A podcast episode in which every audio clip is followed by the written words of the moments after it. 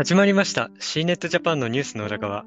この番組では C ネットジャパンに掲載された記事の中から一本をピックアップして担当記者に裏話などを聞いていきます。モデレーターは編集部の佐藤が担当いたします。今週は編集部の坂本さんとともにお届けいたします。まずはご挨拶をお願いします。はい、えー、フードテックを担当してます坂本です。よろしくお願いいたします。はい、よろしくお願いします。フードテック担当ということで、今回はフードテック展示会のあの取材記事についてお話しいただきたいと思ってますが、まずあの記事の紹介についてお願いいたします。はい、そうですね。えっ、ー、と、SKS ジャパンというですね、アメリカで創設された SKS というイベント、フードテックサミットがあるんですけれども、それの日本語、日本版としてえー、2017年にスタートしてるんですけれども、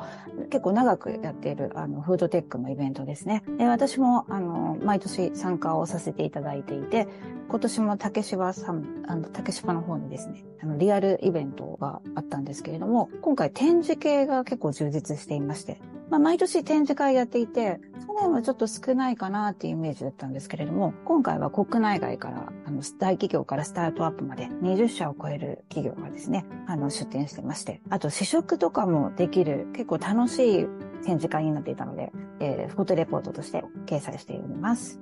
まあ、展示会っていうとなんかこの、あの、いわゆる食べ物に関わる、まあ、機械類とかそういったものをちょっとイメージしたんですけども、なんか写真を見てみると本当に、はい、まあ、食べ物の写真がたくさん並んでるというような感じですけれども、どうでしたか、ね、今年の雰囲気は。はい。今年はですね、イギリスのスタートアップでサプリメントを 3D プリンターで作るというですね、うん、えー、 Nourished っていう、えーと、サービスがあるんですけれども、それが実際にね、まだ本当のあの 3D プリンターで一応デモとしてやっていて、まあ工場で作ってるのでもっと本当は大規模なものなんですけど、はい、まあ実際にね、あの 3D プリンターでグミを作ってる動画が見られたりとか、まあ、あとはちょっと前に話題になってましたけど、あの、ユーハイムのね、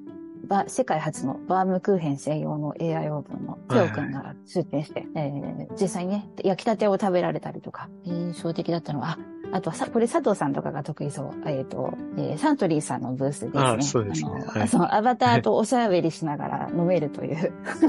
ものもありまして。いやなんかちょっと取材しながらすごい楽しいなと思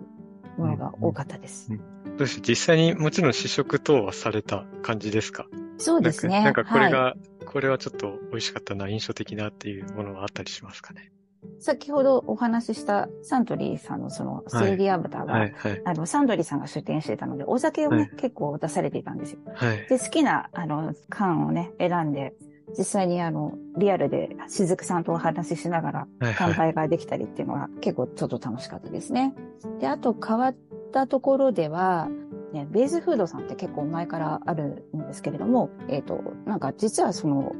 パンとかで、パンで1日の栄養素の3分の1が取れる完全養殖っていうシリーズがいっぱいあって、はいはい、今、今コンビニとかでもあるんですけど、うん、実はね、バージョンアップを結構繰り返していらっしゃるということで、なんか以前食べてちょっと今一つだったなって思う人もいるかもしれないんですけど、うん、あの、バージョンアップされているので結構美味しくなっていてですね、ちょっとびっくりしたりとかですね。あとは、妖怪エクスプレスさんのあったかい麺をですね、提供してくれる自販機。それも、はい、美味しくいただきました。そうですね。あの、まあ、写真見てて、この、まあ、大企業からスタートアップまで一緒に会するっていう記事タイトルもついてますけど、結構こう、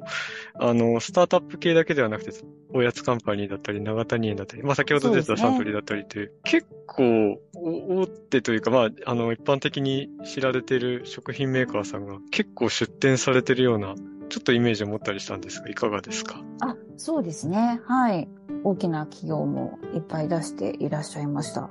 えっ、ー、と、面白かったのはですね、日本初のこんにゃくフードテックっていうのを展開していらっしゃる、シデタカスっていうスタートアップさんが、忍者フーツっていうのを出展されていて、規格外として廃棄せざるを得ないお野菜と、そのこんにゃく素材とかを合わせて、えっ、ー、と、おやつを作ってらっしゃったりとか、いうのもあって、うん、その辺も、なんか小さい、本当にあの、小さいスタートアップから大きな大企業までいろいろなものを一堂に見られて、食べられて、試食ができて、はい、面白かったという感じです。そうですね。あと、個人的に見て気になったのは、あそこかな？ビブロジー、まあ、旧日本ユニシスああ、そうですね。いわゆる NFT の活用としたところも、はい、あの、取り組みもあってですね、うん、あ、こう、食品のところにもこう NFT の、あの、取り組みがあの、始まってきてるのかなっていうのもちょっと印象的だったかなって感じはしてます。ですね。はい。あの、とても印象的でした。ちょうどその日にね、あの、リリースを発表されていらっしゃったので、えっと、テレス向けの方でそういう発表イベントも合わせてあったんですけれども、はいはい、まあ、まだちょっと実証実験的なところではあるようなんですが、なんか画面がね、あの、ゲーム感覚で、えっ、ー、と、ファームを作れるような NFT でイメージになっていて、はい、はい、すごく面白い取り組みだなというふうに思いました。やっぱりこういう食べ物が並んでると、ちょっと食欲をそそるなというか そんな感じはしますね。ねうちのフードテックイベントも、こういうね、実際に試食ができたりすると、いいなと思いつつ。そんなことを考えながら。まあ、ゆくゆくはという感じですね。そうですね。はい、なかなかね、ハードルがちょっとシーネットでも、あの、今後フードテックは、まあ、そのカンファレンスの関してはまだ次は未定かもしれないんですけど、まあ、そういう取り組みも含めて展開していきたいなと思いますので、まあ、引き続き、あの、ご投稿を注目していただければと思います。はい。はい、今年も秋にやります、はい。はい。よろしくお願いします。よろしくお願いします。はい。えー、今回はこの辺りで、あの、お開きにしたいと思います。